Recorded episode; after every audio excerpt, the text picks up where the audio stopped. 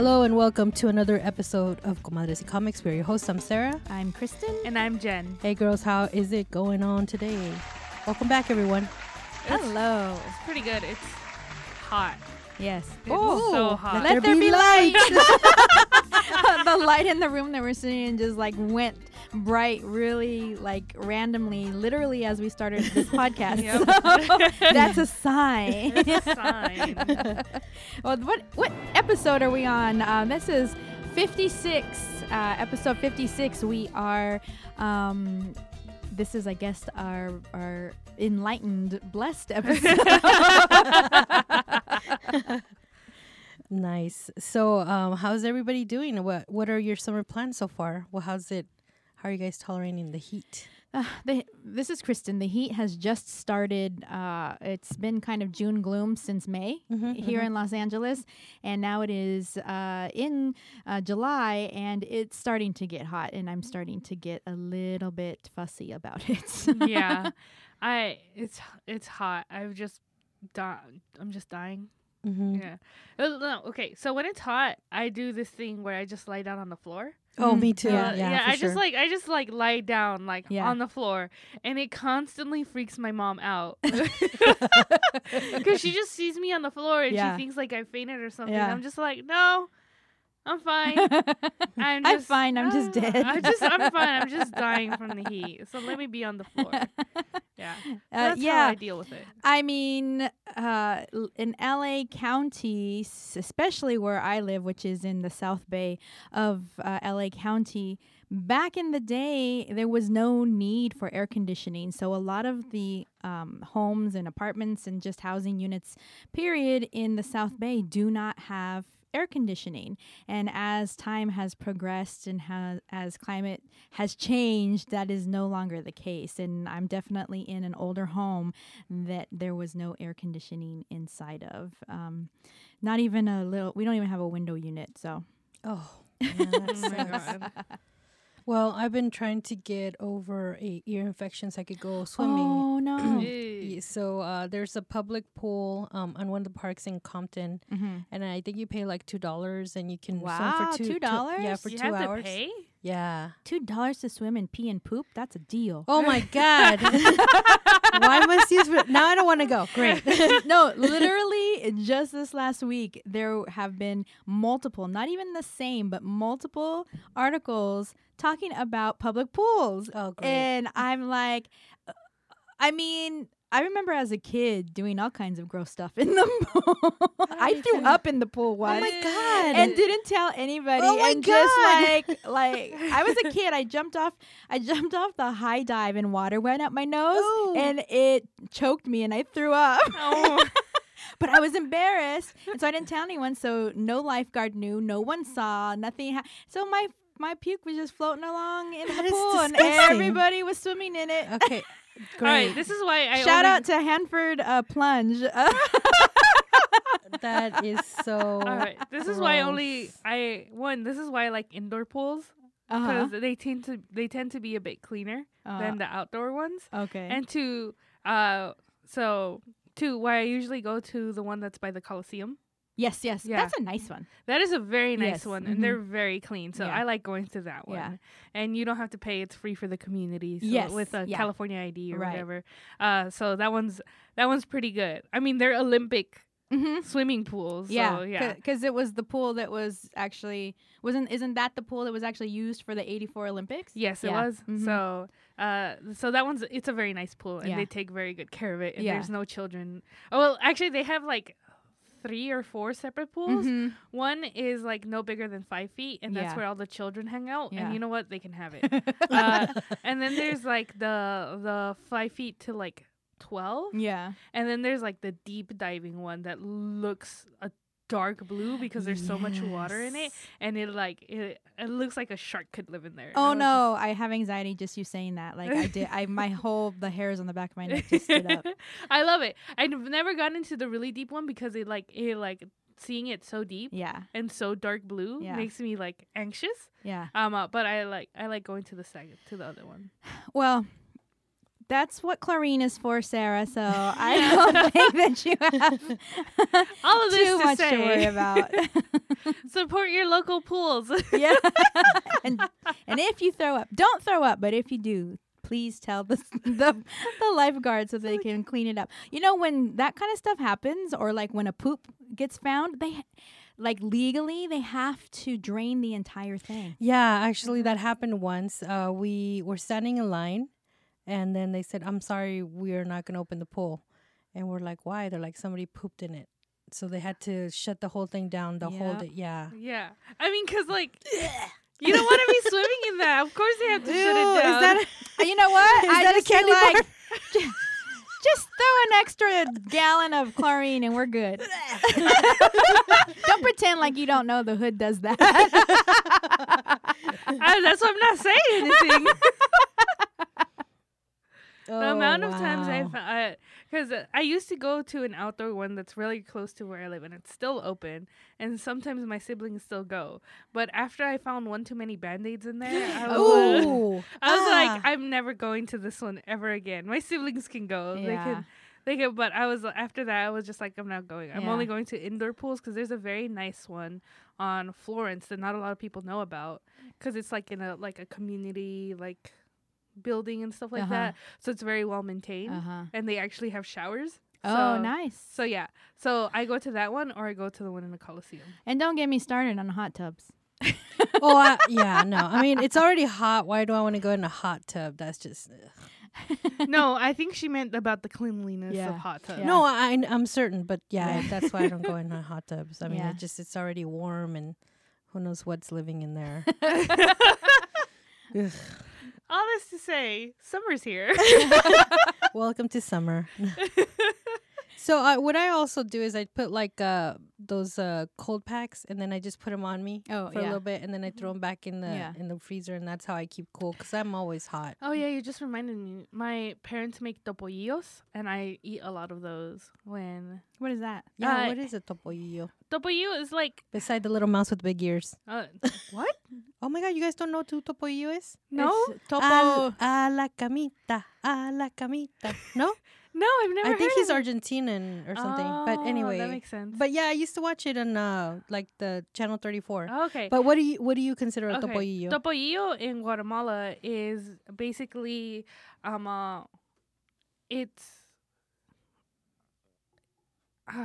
hard to... Okay. So basically you take natural fruit, tamarindo, cherries, or nance, and you mush them up and mix them with sugar and water, and then you just throw it into a bag and freeze it up, and it's basically a popsicle. Oh, okay, so like a bolis, but it's like a bolis, but it's like a handmade one. Yeah. Nice. And nice. My dad and my mom make chicle flavor. They make tamarindo. They make cherry and strawberry, and they make I've never heard of that, but it sounds so yummy. Yeah. Topollillo for everybody next episode. But yeah, they make those. They make them to sell, but also like me and my siblings steal a bunch of them to eat, because they're really good. They sound delicious. They're nice and good. Refreshing. They are super refreshing. But that's what we do for that's summer. Cool. Mm-hmm. Excellent. All right, guys. Well, I think we have Chisme de la Semana, and Jen, what do you have for us today? Well, I think we both have some chisme, or did you have some chisme, or just me? I thought we were just going... There's so much chisme that mucho chisme. Yeah, we're like, we all have chisme. Well, this is Kristen, and my chisme, actually, I'm sure that even people who don't read the comic might even know by now. But for those of you who are kind of not in the know of current comic book chisme and news, The Walking Dead has ended. And not only is it like, okay, it's going to end at this issue, so be prepared, or, this is the date. Go to your local comic shop and order the book. No. What happened is that there were some very, like, elusive, like, secretive posts that Kirkman posted the week before that just was like, this book is going to be very, very important, and just like a kind of like statements that you really wouldn't think nothing much of. That they usually do, like, to promote the book. Yeah. Out. They're just all like, oh, something happens in this. And you're just all like, oh, okay. And it was whatever. Issue number 193. In previews, local comic stores were solicited issue 194, 195, and 196. Really? So these were, this is, you know, things that we're like, okay, this is going to be a big issue, so we wonder what's going to happen because there's all these other books that are coming out. And some local comic shops, so New Comic Book Day is a Wednesday every week, and some local comic book shops get their books early because they have maybe multiple shops that they are dealing with, or they are shops that are so big that their deliveries are so huge that they have special privileges. They get them early. Mm-hmm. We get ours a day early, which is on Tuesday. But on Monday, some people were already getting these books and people were reading them, and it was broken. The news was broken that that was, in fact, the last Walking Dead issue ever. Mm-hmm. Game over. Yeah. Yes, exactly. Game over. And so what happened is that the internet and the comic book industry blew up overnight with people, some of them wondering, is this true? Is it not true? But turns out that there was a 2-page letter from Kirkman in the back of the issue basically saying, yes, this is it. This is the end. I have the issue. I haven't read it yet because I'm kind of behind on my reading. But for us locally at Hi De Ho, unfortunately, the readership of that particular title has waned over the years. When we first bought the shop, that was one of our most popular titles. And we had, I would say, upwards of 30 people that had it on their pool. We used to order 50. Yeah, every month. Yeah, or probably a bit more. And now we are down to like ordering 15. Wow, that's a big difference. Yes, and so the fact that we didn't know this was happening, and the fact that we didn't have, although so a lot of people are defending the publisher and saying that they did come out and say that it was returnable, so order as many as you want. But there's a lot of books that come out that say, hey, it's returnable. But not only that, sometimes returnability is an indicator that the readership might not be pleased with what's coming out. Oh, I never thought about that. Yeah, that's why they make them rich. Why do you think Batman, 50? Yeah. The wedding issue? Oh, yeah. And because of all the drama? Yeah. They weren't going to make that returnable. And then after the New York Times utterly crashed and burned that, they made it returnable. Interesting. So you don't know what being returnable means. And to be honest with you, as a retailer, returnable is not just some amazing thing that the easy publishers give you. Like, it's work. You have to rip off the covers of all of the books. You have to pack them up. You have to count them. You have to make sure that everything, is in order. And that's man time and hours, woman time, hours. And it's, extra work that you don't necessarily plan on having to do. So, we didn't order. That's all to say that shame on us that we didn't see all of the signs, because spoiler alert if you haven't read Walking Dead, but this came out a couple of months ago in the comic books in issue 191. I think it was like 2 or 3 issues before one. So it was either 190 or 191. In that issue, the main character is killed off. I will let you guys all surmise who that is. Yeah. I think I know. And so, I mean, we should have known, because Kirkman has, I've been in panels multiple times where he says as soon as he kills off the main character, it's over. Oh, wow. And that he's also said that he's known since he started writing this book that he's known how it was going to end. Okay. And that everything was moving towards that. So the writing apparently was on the wall, but as they say, hindsight is 20/20. And Walking Dead is over. Issue 193 is the issue that you are looking for if you're out there looking to buy this. But good luck finding it. Yeah, first print copies are already on the secondary market, marked up very high. Well, I mean, I don't know, very high, like you about double the amount, so they're going for like $20 now. Or so, like that. Well, and actually, something else that people were praising Skybound and Image for is that it was a triple issue. So so it was actually 193, 94, 95, I believe, all put together in one. It was very thick, but they didn't increase the cover price. It was still just $3.99. Mm-hmm. So you're not going to pay $3.99 for this book if you're wanting to get a first printing. You're gonna pay an inflated price, unlike Jen said, probably $20 to $25. There is a second printing coming out. Once the news broke, we went and we tried to reorder more first printings, just as everyone else did. Mm-hmm. And unfortunately, we were allocated, and they were supposed to come this week, and it never came. Oh, thanks, Diamond. Yeah. So. Surprise, motherfucker. I don't know why we thought we would get them. Yeah. Well, it was worth a try, but yeah, valiant attempts. Every once in a while, they actually do give us what we want. So that's my cheesemate.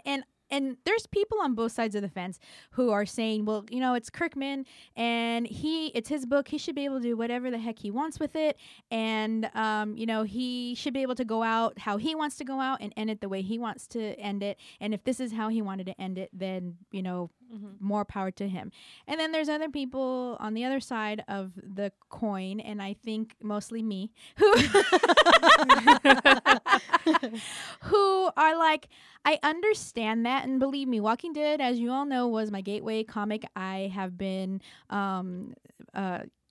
reading it through all these years and very faithful to it, but as a retailer, I feel like it put us, Hi De Ho Comics, you know, because that's the shop I work at, in a really bad position to have people coming into the shop wanting, who may have never been in the shop before or even been in an LCS before, and came into the shop wanting something, excited about something, and because I was caught off guard, I wasn't able to provide it to them. Mm-hmm. And I think it provided a negative experience for some of those people, and that's unfortunate. And also, I just think that it is a kind of like a story about how there is a deficit in communication between retailers and publishers, and I really would like to work on trying to better, you know, kind of make a bridge towards that. And I don't know how that, what that looks like or how that would be, but I definitely think that moving forward, if we want the comic book industry to continue to be successful, that's something that definitely needs to happen. Mm-hmm.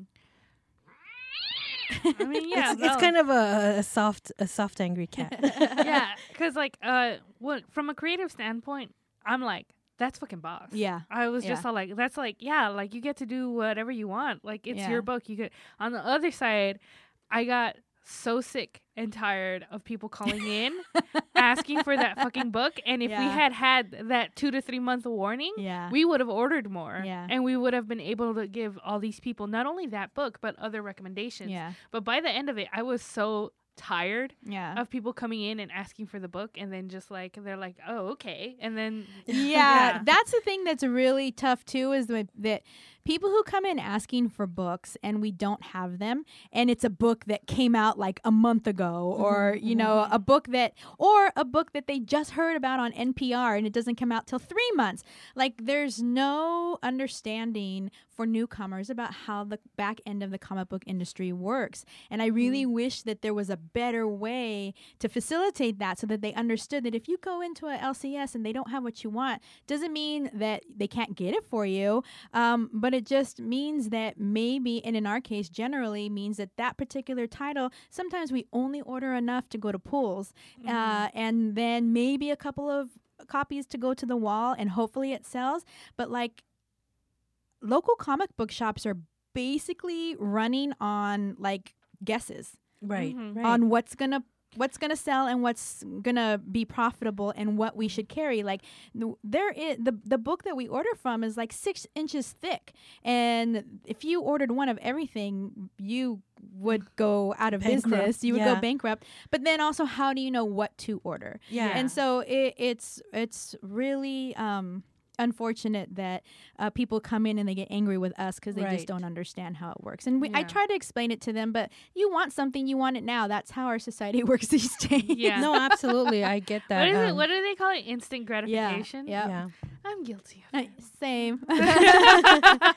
Yeah, but it sucks that you have to deal with these attitudes when people don't understand that, hey, that book hasn't come out and it won't come out for 3 months. I mean, there is a little bit of work that has to be put on the customer side, but they don't understand that because they just see it on TV or hear about it and they just immediately, like you said, instant gratification. And then the other flip side of that also is that when it does come out, people have forgotten all about it. Yeah. Which is one of the arguments against why or for why Kirkman did it the way he did it, because they are saying, I don't know that he said this, but other people who were defending his decision are saying, yeah, if he would have announced it, then there would have been this huge hype. People still would have been calling the shop, and we would have had to say we didn't have it. And then when it came out, no one would have come in because that was 3 months ago, and they moved on. And by announcing it 2 days before it released, it created a lot of hype. It created a lot of hype, and we actually sold out of the book, which is, I mean,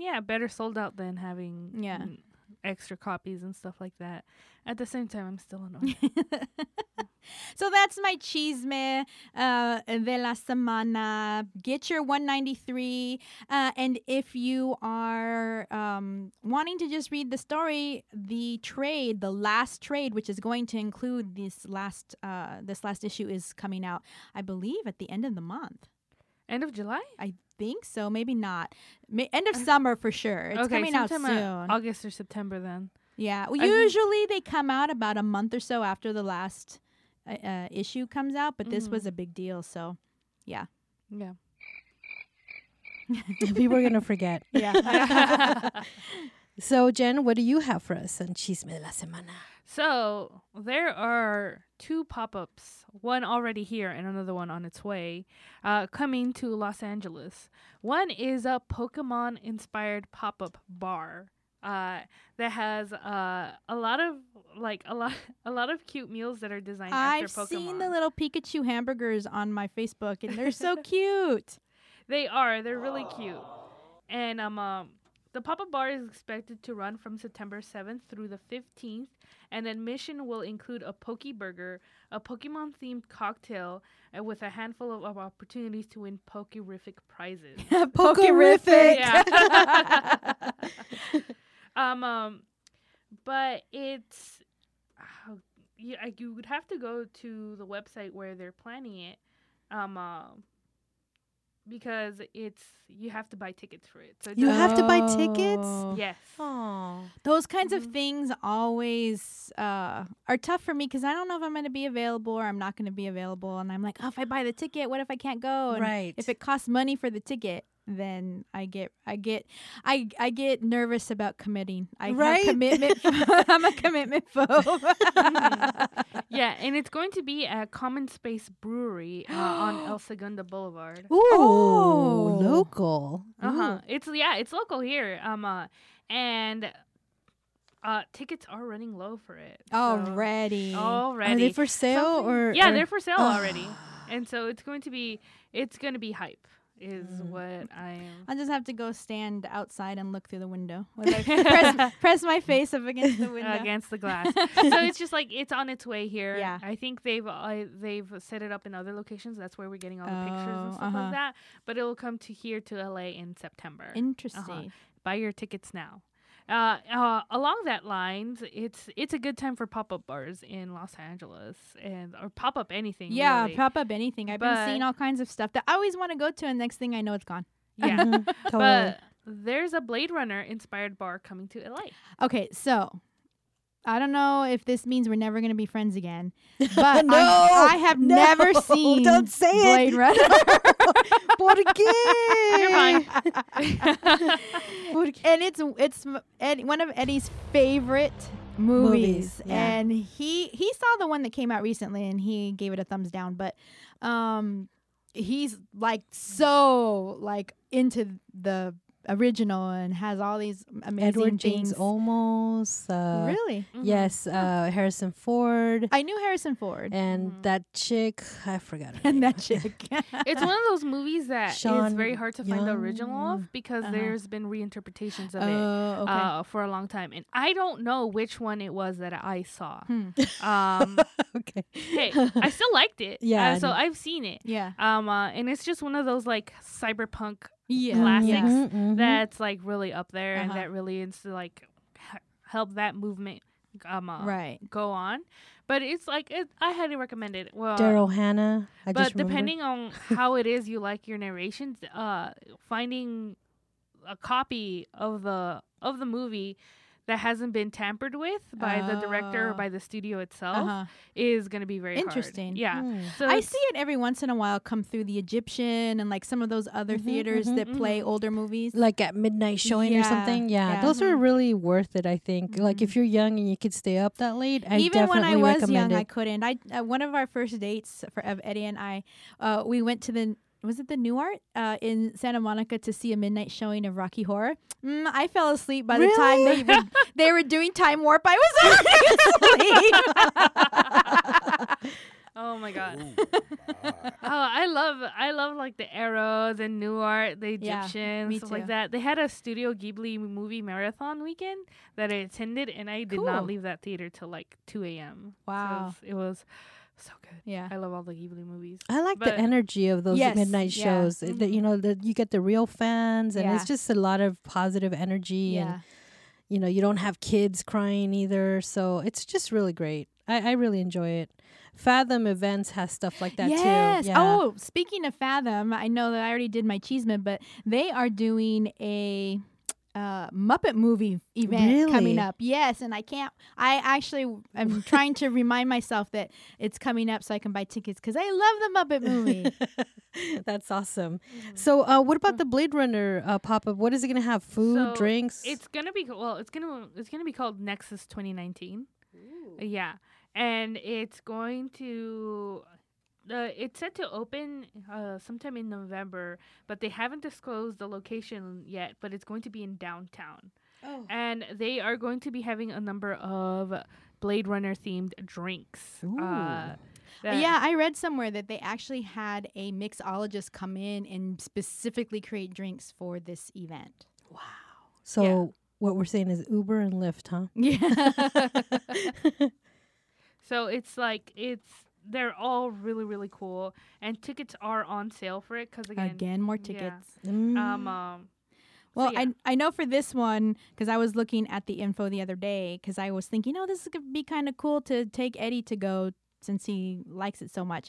That the website is Nexus2019bar.com, and you can go and get information about. Tickets are $82 a person. What? 82? Yeah. Oh my god. Yeah. Wow. I think this is like the VIP one or whatever. Okay, because if you want me to pay tickets to get in and then pay for these fancy drinks that are probably $20. Yeah, that's not fair. Mm-mm. I'm poor. Damn it. No, 82. Yeah, it says the ultimate fan experience will set you back about $82 per guest, but every entry includes one cocktail plus a package of commemorative merch such as a t-shirt, a souvenir glass, a themed ID card, a patch, and a light-up umbrella. Well, that sounds okay then. Yeah. But what if I don't want all that and I just want to get in and have a drink? Have a $25 drink. Yeah. Let's see if they have a broke option. Yeah. Make a broke option, Nexus 2019. Yeah. But tickets are on sale now, and it's going to open November 1st somewhere in downtown LA. Nice. All right, guys. What time is it, Kristen? Es la hora de la cervecita. Yay. What are we drinking today? Today, we have a very fun and interesting... I'm going to pass this down to you so that you can open it and pour it while I talk all about... Cold. Ooh, it's nice and cold. Talk all about Witchblade. Now, the Witchblade... Witchblade beer that we are drinking today is a Russian Imperial Stout. I already love the smell. And it was given to us by a super secret special fan who asked to remain nameless and anonymato. Yeah, anonymous, because he didn't want us to drink it and not like it, and then us put bad vibes out there about the beer, and then it be somehow traced back to him. So thank you, anonymous donor, but you might be able to figure it out as I tell you where this beer came from. So this beer is actually a beer that was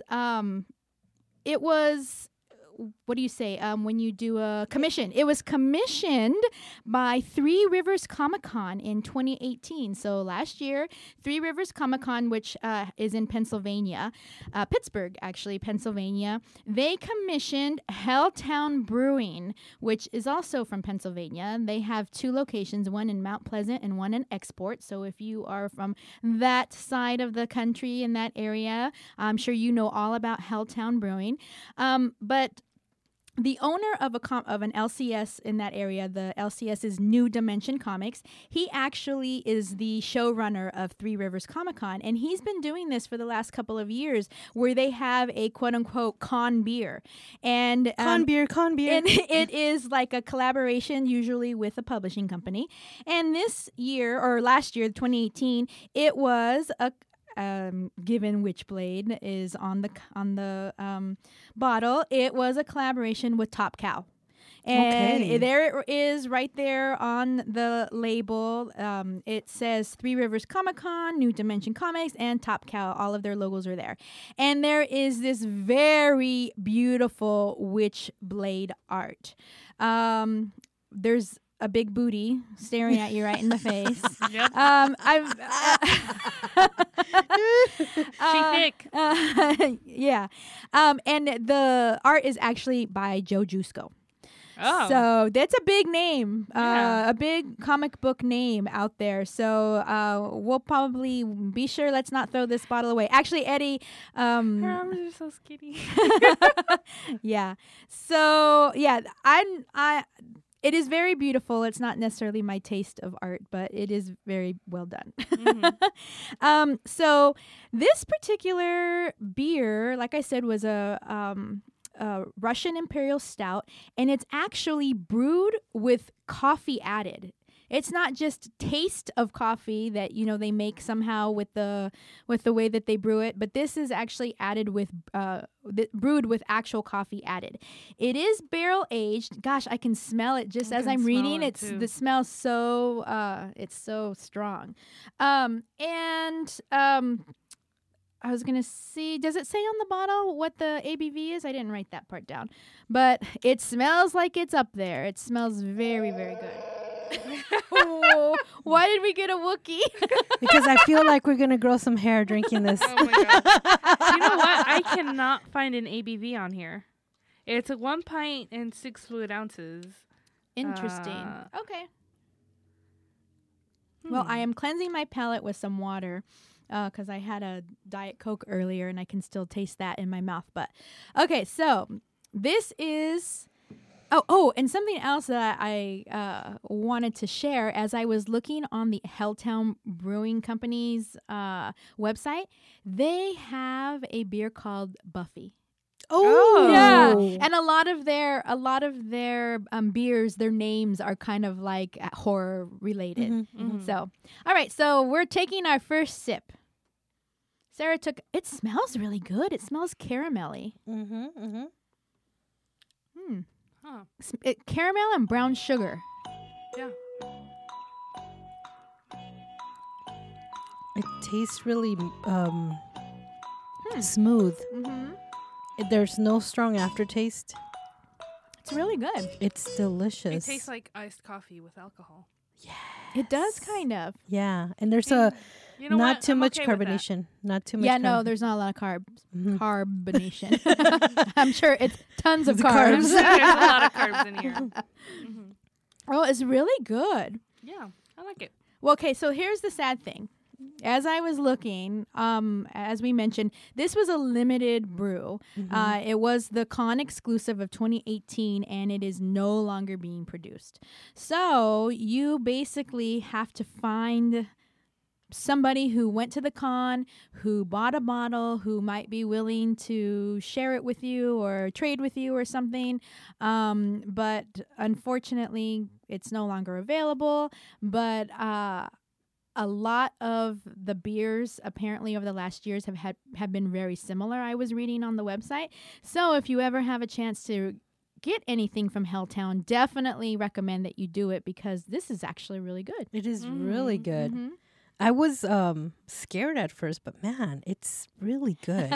So it smells great. All I can taste is coffee. And I like this little thick foamy tops, because it reminds me of like an espresso. Thick foamy head. Thick foamy head. That's what she said. You gotta see a doctor about that. So, as those of you may or may not remember who are listening, we do have a rating scale here that we go by when we rate the beers we drink. And the absolute gross will not ever taste again. 0 out of 5 is a flaccid.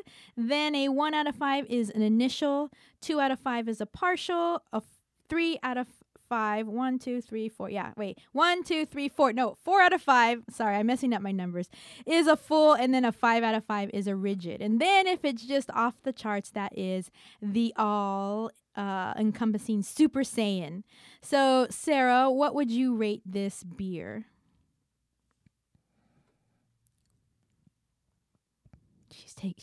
She took one last sip, and she's really thinking about it. Yeah, no, I really love the foamy head. That was a really cute surprise. I tried to pour it without putting too much head, but it formed it anyway. So I like that because it reminds me of espresso, and I love coffee. Mm-hmm. I love the taste of coffee. I love that it's no strong aftertaste. Yeah. I love the nuttiness and the creamy about it. Barrel aged, of course, that's a plus. The color is thick and beautiful. Thick and beautiful. So I'm going to go 5 out of 5. Oh, nice. Yeah, this is definitely something that I would share, and would be happy to share it with somebody, because I'd like to see their expression and what they thought of it. So, yeah, I'm really happy with this. Yeah. Nice. Mm-hmm. How about you, Jen? I think I'm going to give it a full, because 4 out of 5. Yeah. I like it. It's pretty good. I like the coffee taste. And there's like, it's not, you might not taste an aftertaste, but I taste something. Mm-hmm. And it's like almost like a little biting sense that lingers. And it kind of like doesn't sting precisely, but it certainly makes itself noticeable. And I'm not entirely sure if I like it or not yet, but I like this enough to for sure say that I like it. Yeah, that it's a full for me. So this is Kristen. I actually am not a stout drinker, not a porter drinker. I don't really generally, or a coffee drinker. Right. And that's exactly where I was headed with this. I don't drink coffee, and that's why I don't drink porters or stouts, because they taste straight up like coffee, like fizzy coffee to me. And it is just not my thing. So with that said, I really enjoy this. I really like it. And even not being a coffee drinker, tasting the coffee, there's so many other like caramelly, like I was saying, even vanilla-y type flavors in there that I'm giving it a 4 out of 5. I'm giving it a full as well. Mm-hmm. I definitely think that I would drink this again. I would share with people and recommend it for sure. So that's a pretty favorable review, I think. Yeah, absolutely. Yeah, yeah, no, I'm really happy with it. Like I could drink the rest of it, but I feel like I'd be in trouble. Look, anonymous donor, we can be kind. Yeah. Yes. So thank you to Top Cow for this amazing collaboration, as well as New Dimension Comics and Three Rivers Comic Con. Maybe one day Comadres y Comics will make their way out to this convention and be there in person for this beer release that they have for an upcoming convention. And wouldn't it be cool if we had like a beer review like live? Yeah. Oh, that'd be great. Oh, the possibilities are endless. But yes, this was great. I really loved it. Thank you so much for gifting us this beer. It was delicious. And that concludes our beer review.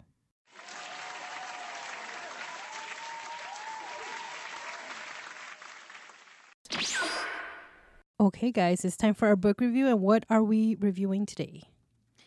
So today we are reviewing a book called We're Not Sure. It's either Primahood or Primahood. And Jen and I both were leaning towards Primahood because, I mean, we saw Prima and we just read Prima, like, you know, like what's cousins. Yeah. What's up, cousins? But yeah. So, but I'm not entirely convinced that that is what it is. But it's Primahood, Magenta.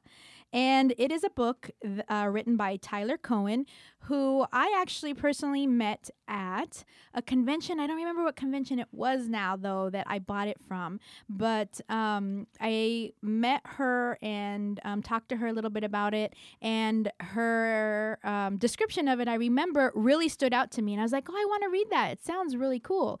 One of the descriptions that I found online basically says that it's a blend of autobiography and surrealism, detailing a mother's efforts to raise her daughter amid a world filled with toxic gender expectations and challenging racial politics. It was the winner of 2016 Bisexual Books Award in the categories of graphic novel and graphic memoir, and it also is published by our good friends over at Stack Deck Press. Yay! So we basically have the main characters where she's a mom, she's a bisexual, and she's a single mother, and her daughter is biracial. Yes. Now, this is Sarah, and I love this book. Yeah. I love the art. I love just the conversations she has with her daughter are really amazing, and there's stuff that... that really makes a lot of sense to me because we're seeing it from the viewpoint of the child at times. Yeah. And then how the parent struggles a little bit, but she kind of pulls it off. Like she's doing the best she can and she gives her like really detailed oriented responses, which I think is awesome. Yes. The art is amazing. And I love the daughter's personality. She's so just... an explorer, and she's so full of life and happiness. And she's precocious. Yeah, and she's the max, like the good and the bad of that word. Yeah, as well.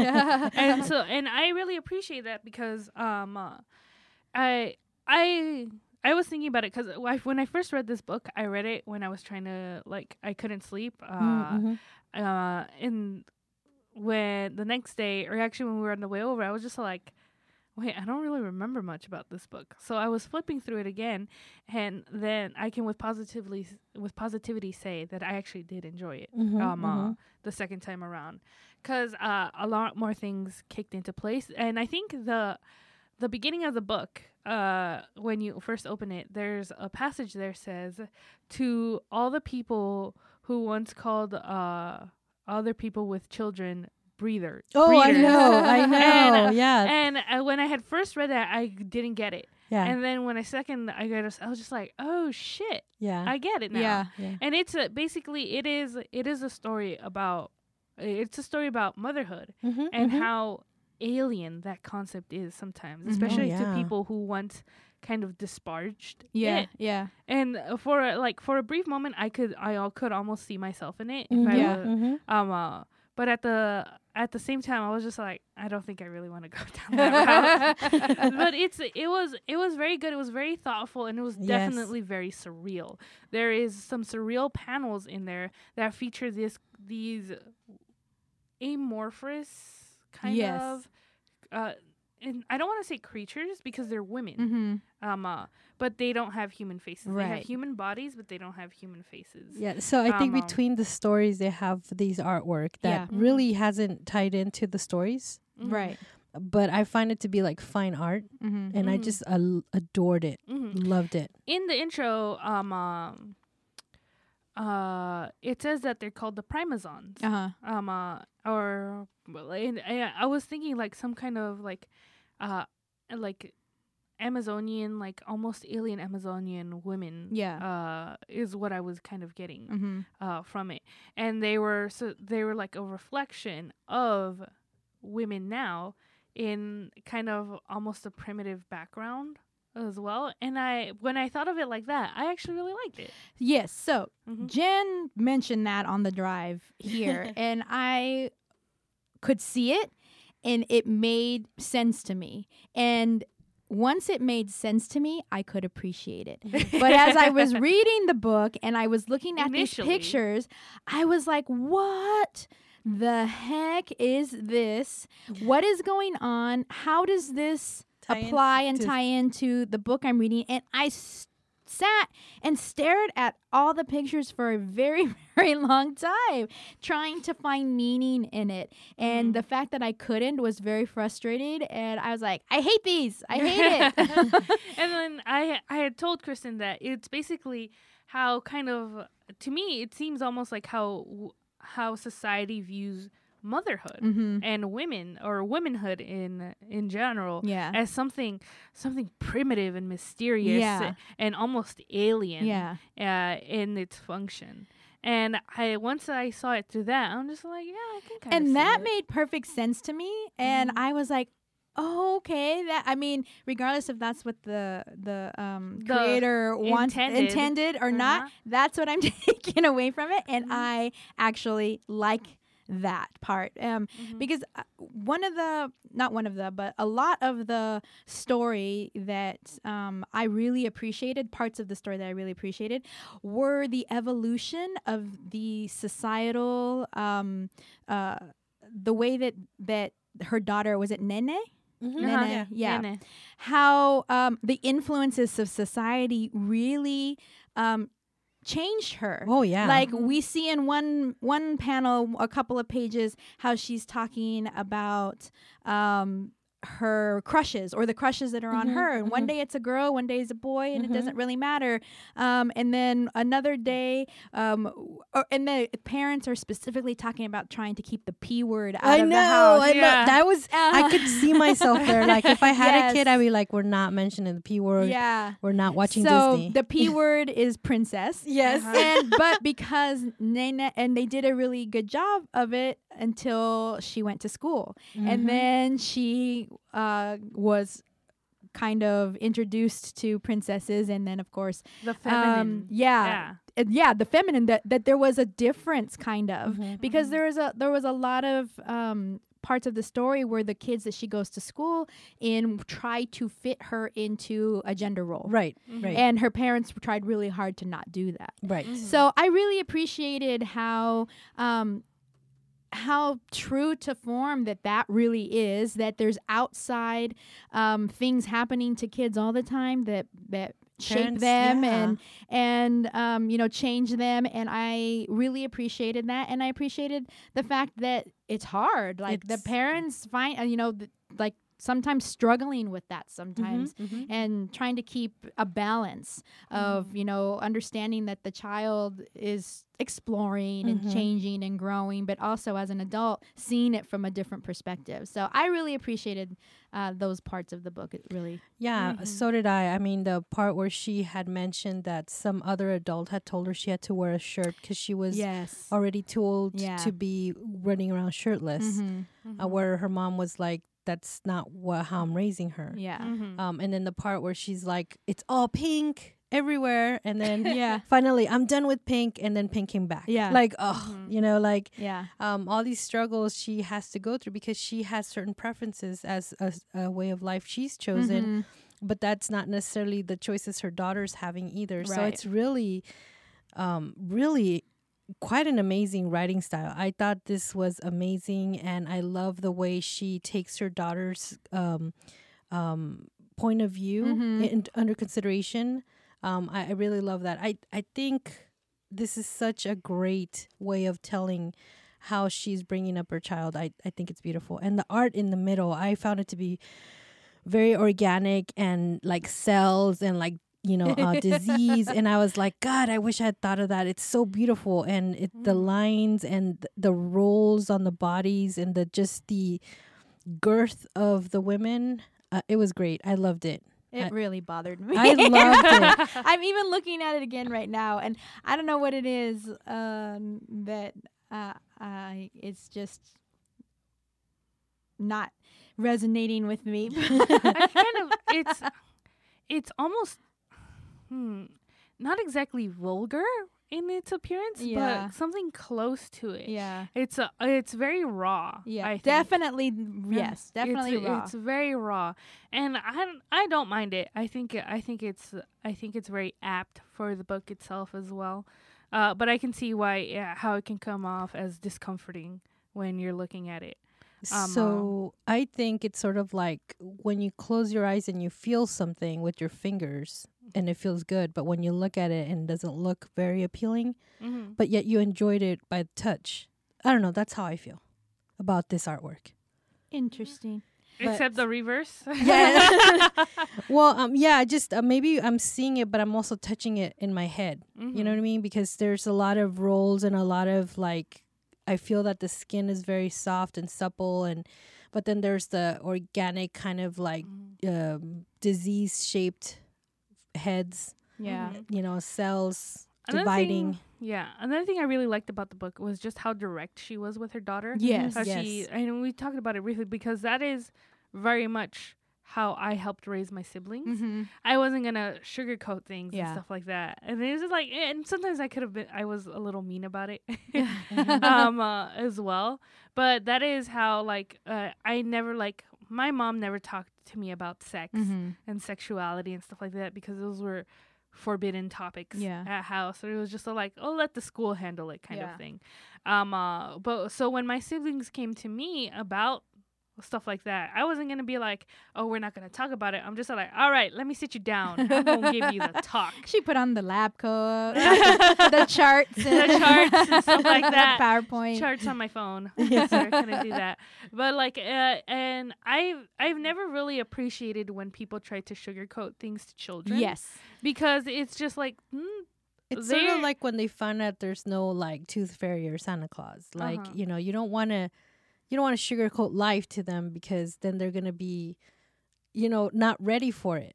Like, the birds and the bees. But no, it's not the birds and the bees. It's, Not only that, I've always found it very condescending to children. Especially because, they're people. Exactly. They're not adults. They're not small adults, but they are people. Yeah.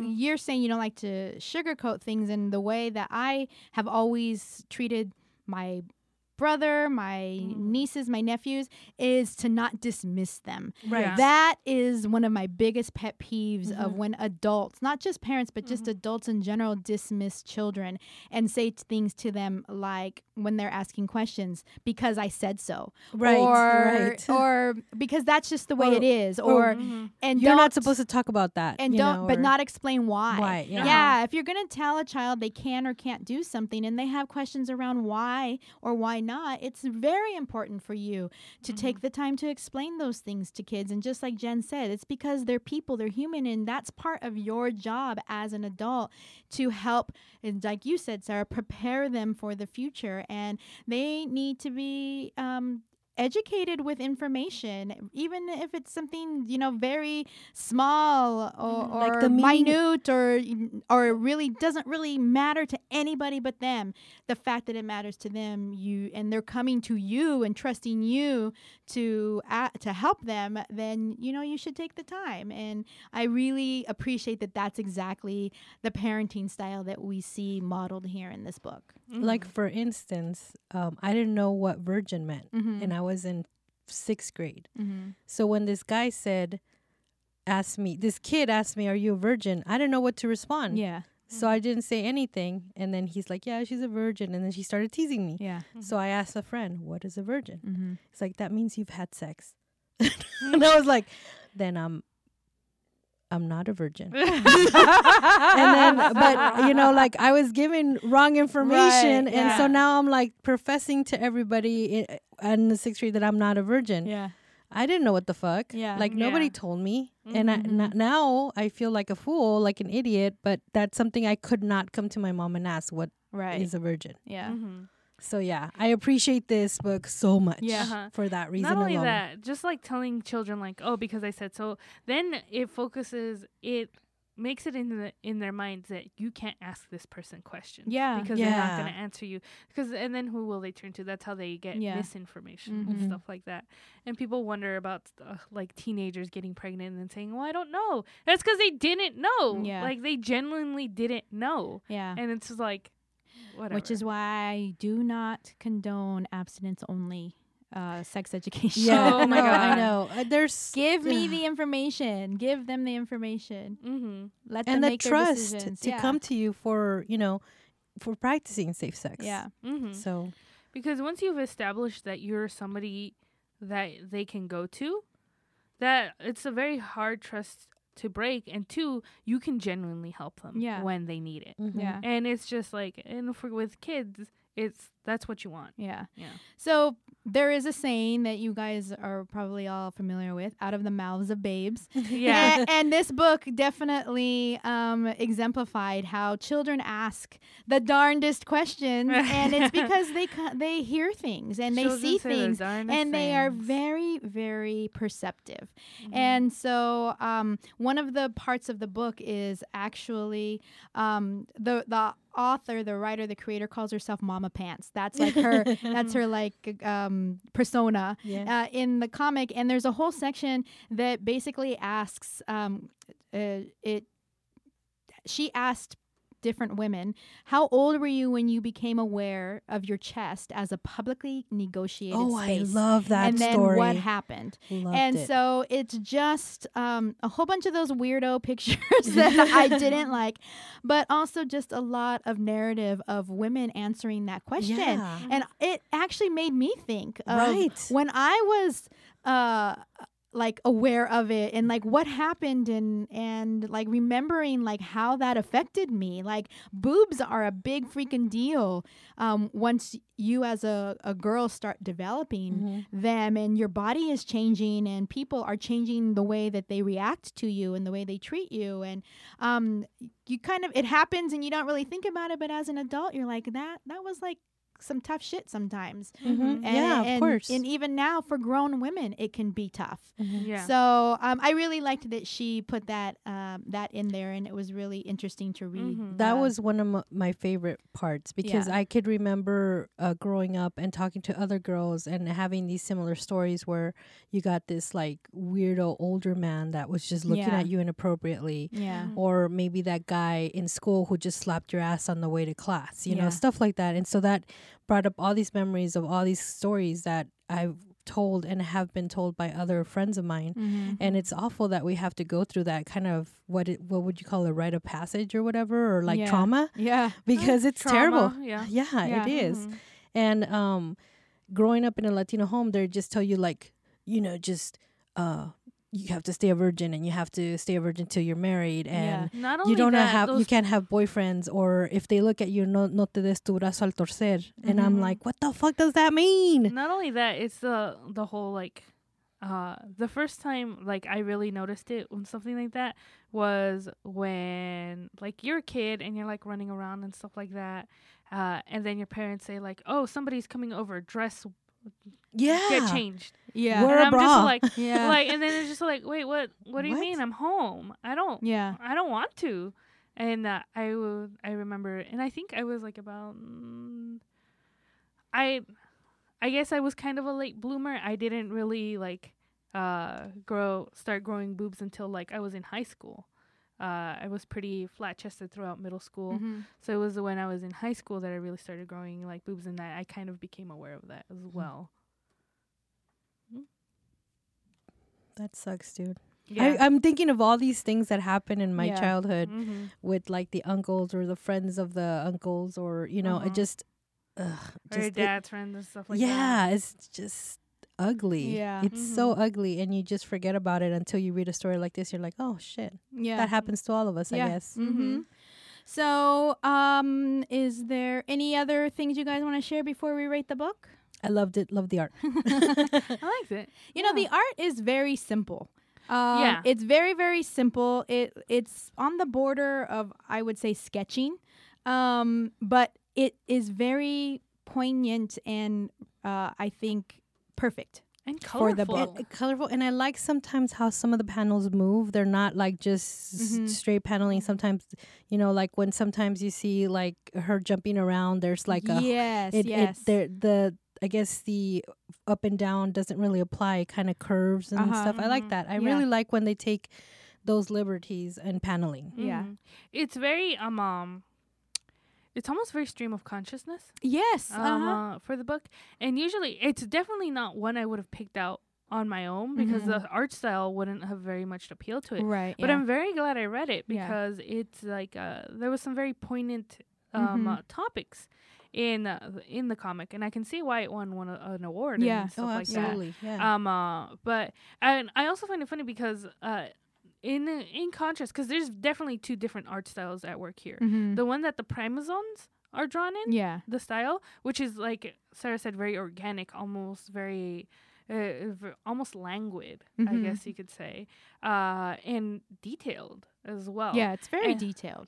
And then there's the stories about her, which almost seem like almost, I want to say, watercolor-esque. Yeah. And pastel. Yeah. Like, and very rough, very sketch-like, like you had said. So I like those contrasts for it as well. Give me the meaning.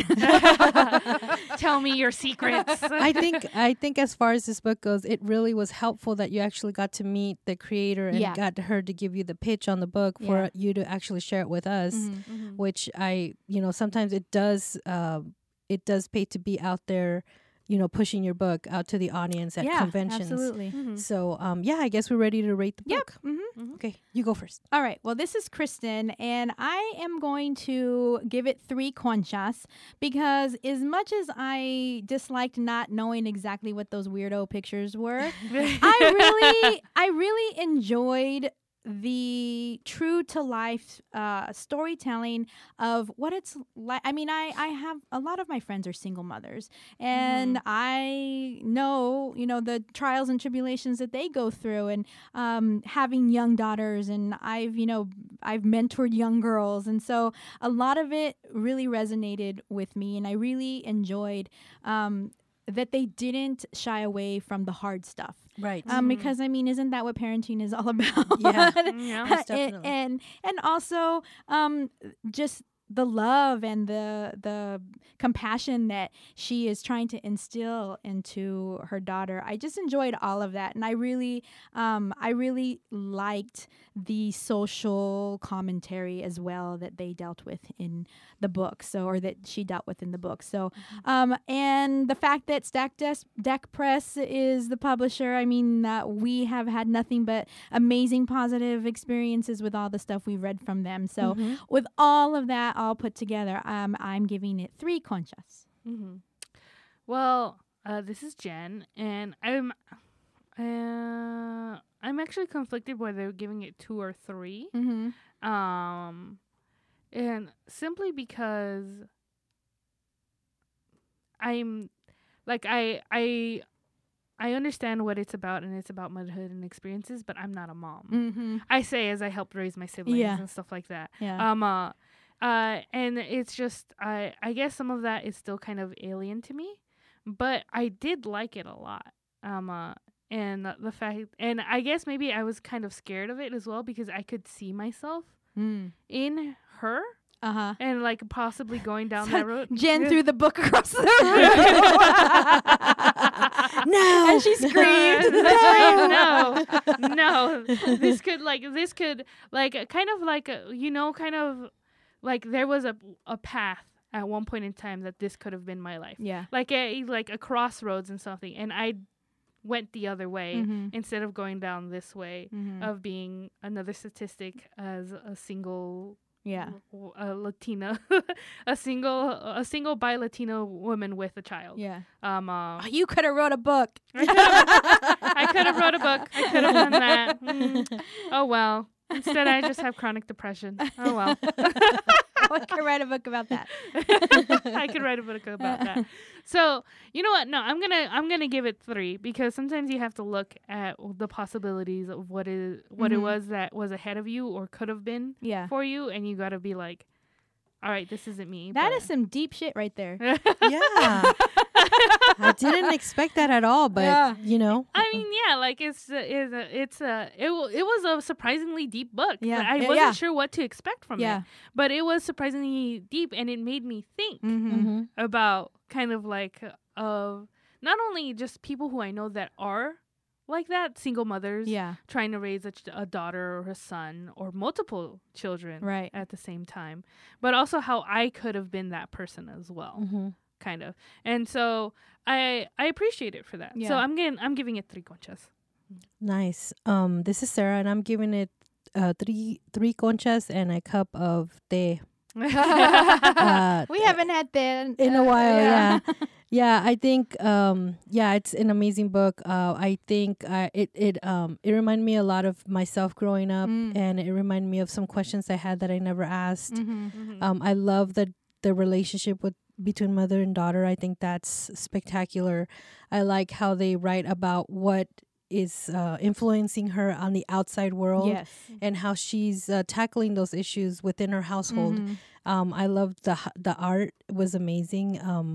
I just love the heck out of it. I think I wonder if I were ever to have been a mom, I would have liked to have been that cool-headed and sat her down and talked about it without being so emotional. Like, oh my God, my child is growing up. Like, no. Which is exactly the type of mom I picture. That is exactly what I would be. So it was actually reading about something and seeing myself in a different view, because I am that emotional. Where I'd be like, why are you asking me about pink and sex and like, you know. Like that's, I would just break down into tears. But no, this goes to show you that there are people that are cool-headed and sit them down, even though they're like panicking inside, and it's just wonderful. I really loved to read it, and I don't know if there's any more books, but I'd be very interested in reading them. Oh, yeah. And she had other books on her table, I remember. And then this one just was one that I picked up. But I don't remember if the others were anthologies or they were ones that were just all-encompassing like this one. But definitely something we could find out and check to see if we could support her in other ways. So, Kristen, just before we're done with this, where can people find this book? Well, it is, like I said, available on or through Stacked Deck Press. So you can go to stackeddeckpress.com, and they have on their website not only to purchase this book, but all of the other awesome books like We're Still Here, one of the anthologies that we did as well in a past episode. Yes. Excellent. So that was our book review, guys.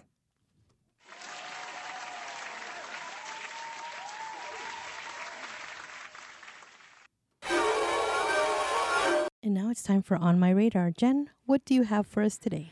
So, On My Radar, the next book for the Adventure Zone graphic novel, Murder on the Rockport Limited, is out. And so this is a podcast I've talked about before, and it's a lot of fun. It's about D&D and stuff like that. And they're doing other campaigns right now.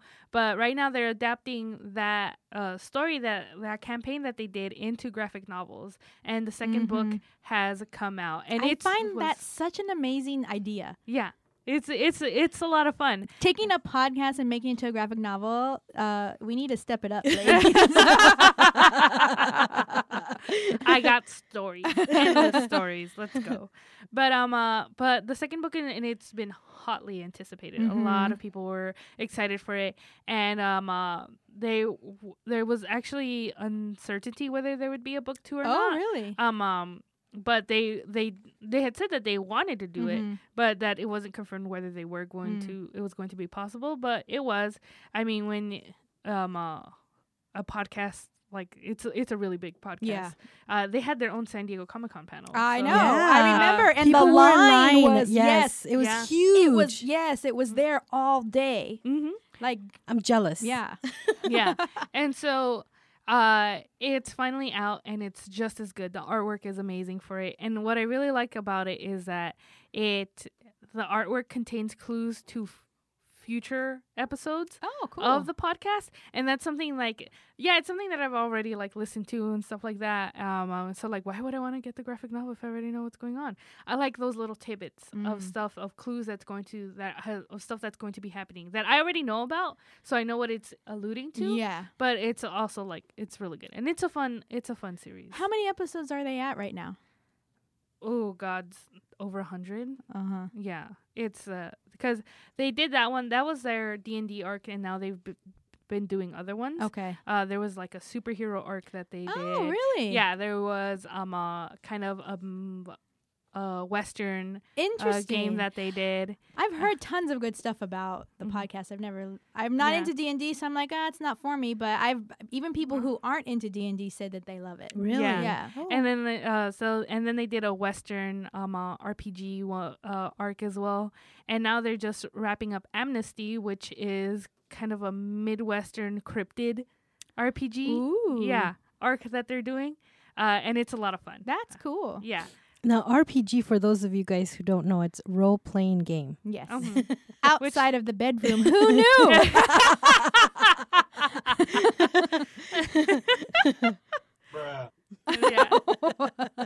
Yeah. So that is on my radar, and it's published by First Second, but you can also pick it up at your local comic shop. If you happen to be by Hi De Ho, I know we have it in stock because I specifically ordered it. But it should also be available in bookstores as well. Mm-hmm. So if you can find it, if you want to give the podcast a listen, or if you don't want to listen, you just want to read a cool graphic novel, that's what it's there for. Nice. Very cool. Well, on my radar is the HBO show called Euphoria. It's created by Sam Levinson. And it's starring Zendaya as Brew Bennett. And I love this show. I've started watching it, and they have several. It looks awesome. It's great. The way they're filming it, the angles, and it's really amazing. And they have these awesome characters. There's Kate Hernandez, who is in real life Barbie Ferreira. And she's an American model and actress, and she's like big on the body positivity. Mm-hmm. She's amazing. And then they have another character. Her name is Jules Vaughn, and she's played by Hunter Schafer, and she's a transgender woman. And actually, Jules Vaughn in the show is a transgender woman as well. Mm-hmm. So I was like really happy when I was watching the show. I was like, are they going to really use a transgender woman? And when I looked her up, she in fact is a model and actress as well, which I thought was amazing. What I didn't know is this is an adaptation of an Israeli show by the same name, Euphoria. Oh, really? Yeah. Oh. It follows the troubled life of a 17-year-old Rue, a drug addict fresh from rehab with no plans to stay clean. So right now, Rue is completely enamored with Jules and their best friends. And there's a lot of... So what this is there's a lot of characters that are kind of like living this high school life, and they're, dodging social media and hookups and drugs and alcohol and relationships. And it's really raw and in your face. Mm-hmm. And one of the things that I love about the show is there's little narrations of each character as if they're presenting them. And even though you want to be like, oh, he's a jock and he's the bad guy, there's necessarily a backstory that tells you people are multifaceted. So you see where he's coming from and where these injuries stem from and where he's coming from. So I love that about this show. And it's showing that for almost each character. I mean, it's still ongoing. And but what I've watched so far is amazing. Yeah, when I was watching Game of Thrones, they kept showing that as the preview in between episodes, and it looked super, super interesting, but also very new. Like, yes. Like it was. It's a new way of telling the story. Yeah, the way that just like as you were saying, that the camera angles were, and also just. The fact that it is raw. I mean, we're talking about just what I got from the preview, like it looked like addiction was a big deal. A big deal. Yeah. And teenage drug addiction. Yeah. And like so it looked really interesting, but it also looked like it was something that was like going to take a lot emotionally for me to watch. And so I haven't taken the plunge. Well, I didn't want to watch it only because, you know, it's teenagers. Yeah. And so they're so different. Like the language is different. The music is different. So when you were a teen? From when I was a teen. So I felt I was going to be like over my head. Oh, okay. But a lot of things are really interesting. For instance, Rue, she was diagnosed with multiple behavioral disorders when she was like around 10. Mm-hmm. So they had her medicated for so long. And then she says that between like 10 and 15, it's all kind of a blur, her whole life. Mm-hmm. But then she stopped her medication and she started dabbling in drugs. And she said that she feels better doing drugs because for her to function sober is almost impossible. Right, yeah. Because of her anxiety and all these other... So that alone just made me see a character in a different... Not because... Offhandedly, I would say, oh, she's just a drug addict, right? But now I know why and, you know, where she started from and why that is the choice she's made to be in drugs and not on medication that makes her fuzzy. Mm-hmm. So, yeah, that was really interesting. Cool. Yeah. Mm-hmm. So that's on my radar. Sounds interesting. Yeah. TV really taking it to the next level. Yeah. Absolutely. Oh, HBO. Yeah. All right, guys, and it's time for Juntos y Fuertes. Kristen, what do you have for us today? I have something a little different today. Juntos y Fuertes is our segment where we like to support creators in marginalized groups, and regardless if it's comic books or something else. And today we have something that is not comic books, but something that brings probably just as much pleasure. It is a card game called Tragos. And when I saw this, I was like, oh my gosh, this sounds so funny and fun. And it's something that I think people... like at a backyard get-together would get a lot of a kick out of. But... The website you can go to is tragosgame.com. That's tragosgame.com. And it says, hola, this is Tragos, made with pure Latino pride. Tragos is the drinking card game that your abuela will not approve of. Each box holds 110 ridiculously true Latino reference cards designed with unique game rules to get the fiesta started. So basically, it's a if this, drink this type game. Okay. So it is special. It's $24.99 regular price. Sometimes they have sales for $19.99, but just so you know. And it says it takes about 3 to 4 weeks, but they give you some examples of what some of the cards say. And like one of the cards says, if you still live with your mom, take 3 sips. Oh, man. Drag me. Yeah, says, right? They just called us out. If someone in your family is called Paco or Pepe, take 3 sips. All right, I don't know about that one, but the other one, yeah. And then this one says, wait, I can't read that one, it's separate. But this one says, on 3, everyone point at the person you think watches the most telenovelas. And then it says, that's the most likely to. A jinx card is pick a person in the room. On 3, both of you call out the best Latino dessert. If you have different answers, take a drink.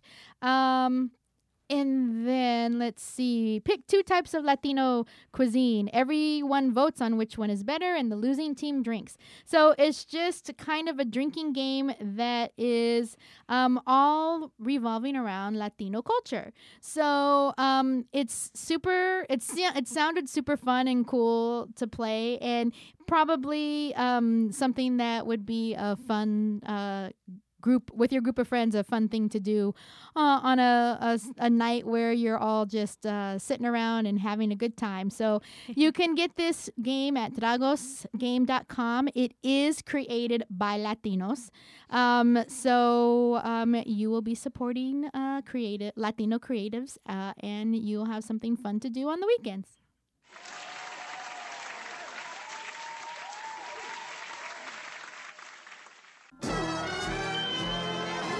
All right, guys, it's time for saludos, and I'd like to send some major saludos to Interview with the Nerd Podcast. You can listen to them on iTunes, and they have about 40 episodes out, and it's hosted by Richard Cardenas. He says, this show dives deep into the history of what your favorite characters from universes far and between through interviews with their biggest, nerdiest fans.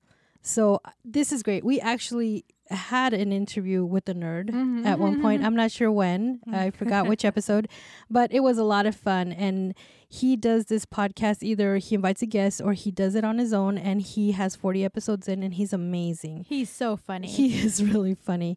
Not only that, but he also has a YouTube channel called Cocktail Movie Recap. And let me tell you, I laughed my ass off. So there's somebody who creates a special cocktail, and they watch this movie while drinking, and then somebody recaps the movie while they're already tipsy. And it's super freaking funny. They're about 11 to 15 minutes each, and they're super cool. I think they only have one season out right now, but my God, it's gold, guys. You have to see it. It's on YouTube, and it's called Cocktail Movie Recap. And the if you want to hear other cool podcasts that have the Interview with the Nerd Podcast on there, you can always follow the Awkward Human Network. You can follow them at the @ symbol AWKWARDHSG on Facebook, and they also have a website. So, saludos to Interview with the Nerd, Richard Cardenas. Thank you so much for all your amazing episodes, and I hope to see a season 2 of Cocktail Movie Recap. All right, guys, that brings us to the end of this episode. We have been your hosts. I'm Sarah. I'm Kristen. And I'm Jen. Bye, guys. Bye. We didn't say where to find us. Oh, I know. Sorry. Do you want to do it again? Yeah, just do it again. Okay.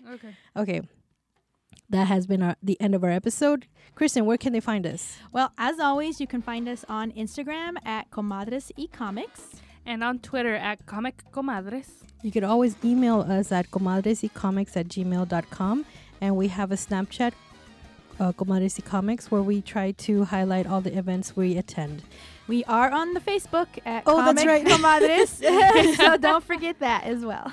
All right, guys, we have been your hosts. I'm Sarah. I'm Kristen. And I'm Jen. Bye. Bye.